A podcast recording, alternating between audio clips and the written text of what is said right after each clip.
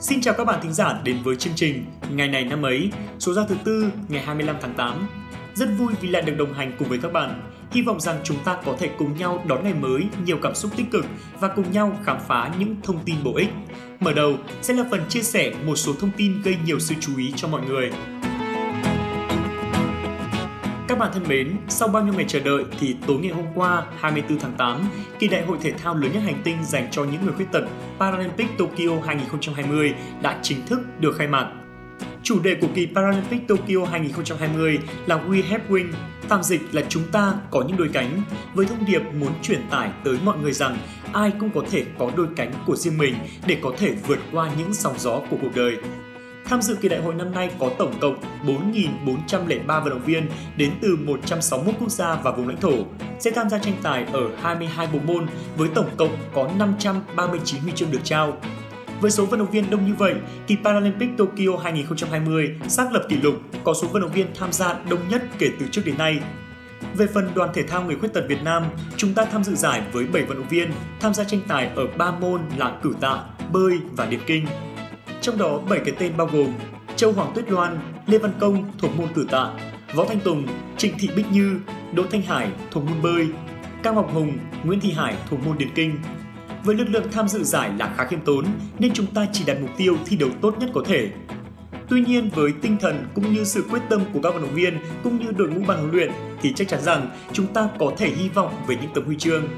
Trong ngày hôm nay 25 tháng 8 đến ngày 27 tháng 8, toàn bộ các vận động viên của chúng ta sẽ bước vào tranh tài ở các môn thi đấu. Hy vọng rằng các vận động viên của chúng ta sẽ thể hiện hết mình để có thể đem về vinh quang cho đất nước. Chúc cho đoàn thể thao người khuyết tật Việt Nam sẽ thành công rực rỡ ở kỳ đại hội năm nay. Còn bây giờ, xin mời các bạn cùng đến với phần tiếp theo của chương trình ngày hôm nay.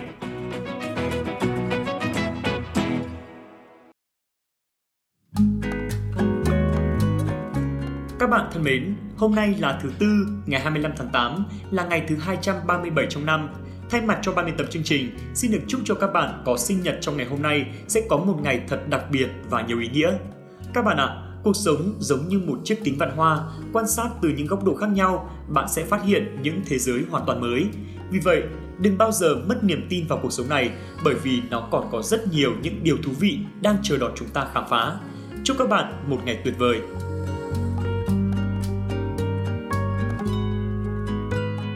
Nối tiếp chương trình ngày hôm nay, như thường lệ chúng mình sẽ gửi tặng các bạn một câu danh ngôn vô cùng ý nghĩa và câu danh ngôn đó như sau.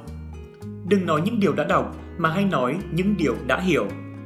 Các bạn thân mến, trong cuộc sống thường ngày dưới thời đại công nghệ, mỗi giờ mỗi phút trôi qua, chúng ta tiếp nhận và học hỏi được rất nhiều kiến thức và thông tin.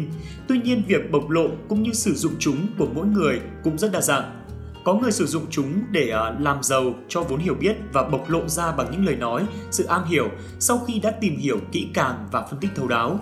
Nhưng cũng có người dùng những thông tin mình có được để trang trí, ngụy tạo cho sự thông thái của bản thân trong khi chỉ biết một cách mơ hồ về nó.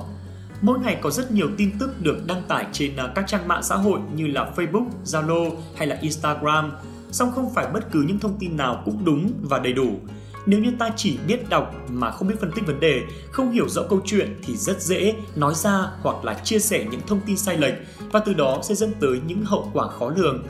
Nói ngay như trong thời đại dịch bệnh như hiện nay, nhiều người đọc những thông tin sai lệch về tình hình dịch bệnh, không phân tích đúng sai mà sẵn sàng chia sẻ hay truyền đạt lại cho người khác. Điều này đã gây tâm lý hoang mang trong dư luận. Đồng thời, bản thân của người nói ra cũng sẽ phải chịu những hình phạt của pháp luật. Do đó mà chúng ta chỉ nên nói những điều chúng ta đã hiểu, bởi lẽ đó mới là kiến thức thực sự của mình. Kiến thức đó cho thấy sự hiểu biết sâu rộng của ta và khi truyền đi nó sẽ không mang những hệ quả xấu. Hãy đưa ra những phát biểu có chiều sâu chứ không phải chỉ nói ra những thông tin xáo rỗng các bạn nhé. Đến với phần cuối của chương trình ngày hôm nay, chúng ta hãy cùng nghe xem ngày 25 tháng 8 này của nhiều năm về trước có sự kiện gì nổi bật.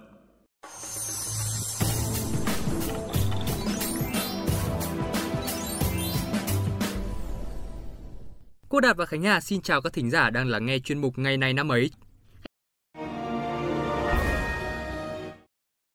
Các bạn thính giả thân mến, đầu tiên thì Đạt và Hà sẽ cung cấp cho các bạn những sự kiện tiêu biểu trong nước nhé.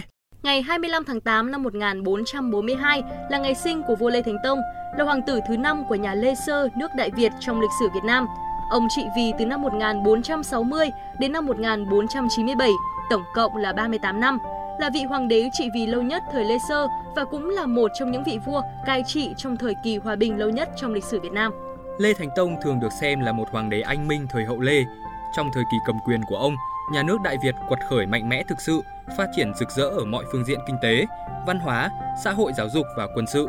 Ông cũng mở rộng đáng kể lãnh thổ Đại Việt sau nhiều cuộc chiến với các nước xung quanh như Chiêm Thành, Ai Lao và Bồn Man. Các thành tựu về nội trị và đối ngoại của Lê Thánh Tông đã đưa Đại Việt trở thành một cường quốc lớn mạnh trong khu vực Đông Nam Á, cũng như đã khiến nền quân chủ Việt Nam đạt đến đỉnh cao hoàng kim nhất của nó. Trước và sau, không có thời vua nào của Việt Nam đạt được sự thịnh vượng như thời này. Sách Đại Việt Sử ký toàn thư có chép lại bình luận của một số sử thần về Lê Thánh Tông. Vua tư triều cao siêu, anh minh quyết đoán, có hùng tài, đại lược, võ giỏi văn hay mà cái học của Thánh Hiền lại đặc biệt siêng năng, tay thì không lúc nào rời quyển sách, các tập kinh sử, các lịch, toán, những việc thánh thần không có gì là không bao quát tinh thông. Văn thơ thì vượt trên cả những văn mẫu của các văn thần. Và bây giờ thì chúng ta sẽ cùng chuyển sang thông tin tiếp theo. Ngày 25 tháng 8 năm 1883, Hòa ước Quý Mùi được ký ở Kinh Thành Huế giữa Pháp và triều đình nhà Nguyễn. Hòa ước Quý Mùi năm 1883 hay còn có tên gọi là Hòa ước Hác Măng. Hiệp ước có tất cả 27 điều khoản với nội dung chính là xác lập quyền bảo hộ lâu dài của Pháp trên toàn lãnh thổ Việt Nam. Hiệp ước này chính thức đánh dấu thời kỳ toàn bộ Việt Nam trở thành thuộc địa của thực dân Pháp. Thời điểm ký kết bản hiệp ước Hắc Măng, triều đình Huế đang ở thế thua nên không làm được gì khác hơn ngoài việc ký chấp nhận 27 điều khoản do Pháp đưa ra.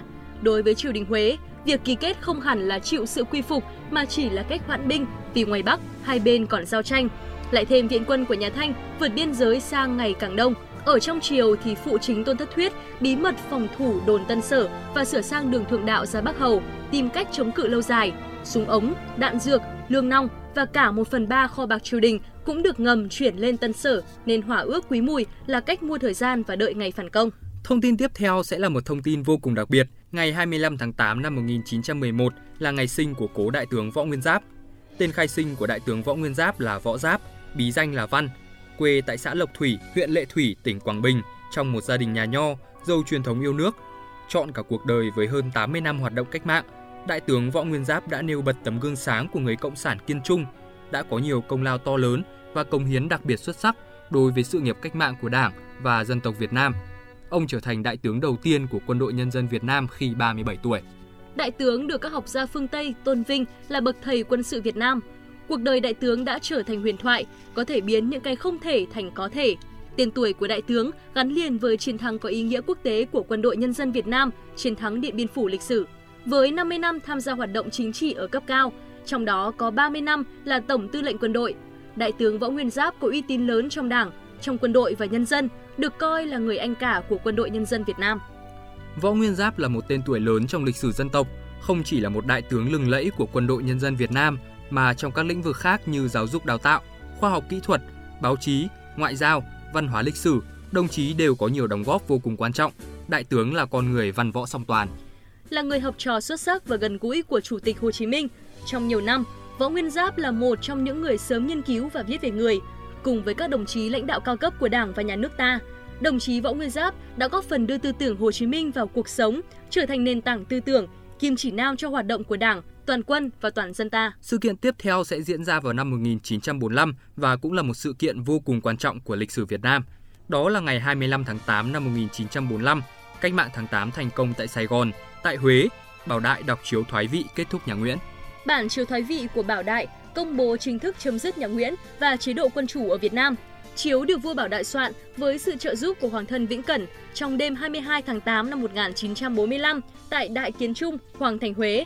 Sáng hôm sau, khi đại diện Việt Minh là Trần Huy Liệu và Cù Huy Cận đến cung điện để tiếp thu bản giao, lúc đầu Bảo Đại đưa bản tuyên ngôn cho Trần Huy Liệu, nhưng ông này hội ý với người đồng hành và tâu với Bảo Đại rằng Thưa Hoàng thượng, nhân danh dân tộc Việt Nam, chúng tôi nhận bản văn này rất nhẹ nhàng, không công nệ, nhưng chúng tôi kính xin Hoàng thượng cho tổ chức một buổi lễ vắn tắt, trong đó xin Hoàng thượng công khai tuyên bố cho mọi người biết. Theo lời yêu cầu của Trần Huy Liệu, chiều ngày 30 tháng 8 năm 1945, Bảo Đại mặc triều phục và đọc bản tuyên ngôn thoái vị trước hàng ngàn người tụ họp vội vã trước cửa ngọ môn. Tiếp theo chương trình xin mời các bạn sẽ cùng lắng nghe về những thông tin trên thế giới. Ngày 22 tháng 8 năm 1947 là ngày mất của nhà vật lý học, hóa học người Anh Michael Faraday. Faraday nghiên cứu về trường điện từ xung quanh một dây dẫn có dòng điện một chiều chạy qua.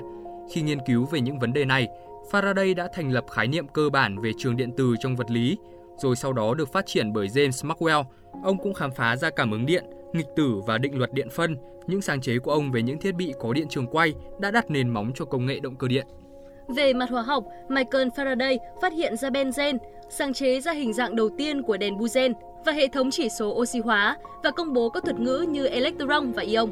Faraday là vị giáo sư học lỗi lạc nhất của Viện Hoàng gia Anh Quốc, đã giữ vị trí trong suốt cuộc đời. Albert Einstein đã dán tấm hình của Faraday lên phòng học của mình cùng với tấm hình của Isaac Newton và James Maxwell. Thông tin tiếp theo sẽ đến từ làng giải trí Hoa ngữ. Ngày 25 tháng 8 năm 1987 là ngày sinh của nữ diễn viên nổi tiếng Lưu Diệc Phi. Cô được biết đến với vai Vương Ngữ Yên trong Tân Thiên Long Bát Bộ và Tiểu Long Nữ trong Thần Điêu Đại Hiệp. Năm 2002, khi mới 15 tuổi, Lưu Dược Phi từ Mỹ trở về Trung Quốc, bắt đầu theo đuổi sự nghiệp làm diễn viên, thi đỗ vào Học viện Điện ảnh Bắc Kinh.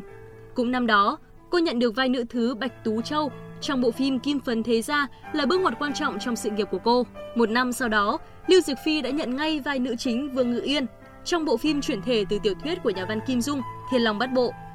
Vai diễn này đã giúp Lưu Dực Phi trở nên nổi tiếng và là một trong những cái tên được săn đón nhất thời điểm ấy dù cô chỉ mới là 16 tuổi. Con đường trải đầy hoa hồng cùng với sự giúp đỡ đắc lực của người cha nuôi, Lưu Diệc Phi nhanh chóng thành danh và đạt được thành công không phải ai cũng có thể làm được. Thành công nối tiếp thành công, Lưu Diệc Phi nhận lời tham gia bộ phim Tiên kiếm kỳ hiệp 1 và tạo được ấn tượng mạnh mẽ với khán giả. Cô cũng bắt đầu có ý định chuyển hướng sang mảng điện ảnh, nhưng những bộ phim đó đều không gặt hái được nhiều thành công. Năm 2006, Lưu Diệc Phi được đạo diễn Trương Kỷ Trung mời đóng vai Tiểu Long Nữ trong phiên bản làm lại của Thần Điêu Đại Hiệp. Tuy diễn xuất còn nhiều hạn chế, nhưng Lưu Diệc Phi đã ghi dấu ấn sâu đậm trong mắt khán giả với hình ảnh một Tiểu Long Nữ thanh cao, thoát tục, tựa như thần tiên. Chính Thần Điêu Đại Hiệp đã đưa Lưu Diệc Phi lên đến đỉnh cao của sự nghiệp và đây cũng là bộ phim đáng nhớ nhất của cô. Các bạn thính giả thân mến, sự kiện vừa rồi thì cũng đã kết thúc chương trình ngày này năm ấy của chúng ta ngày hôm nay. Khánh Hà và Quốc Đà xin được nói lời chào tạm biệt để Đà đi hẹn hò quý vị ạ. Xin chào tạm biệt và hẹn gặp lại các bạn thính giả trong những chương trình tiếp theo.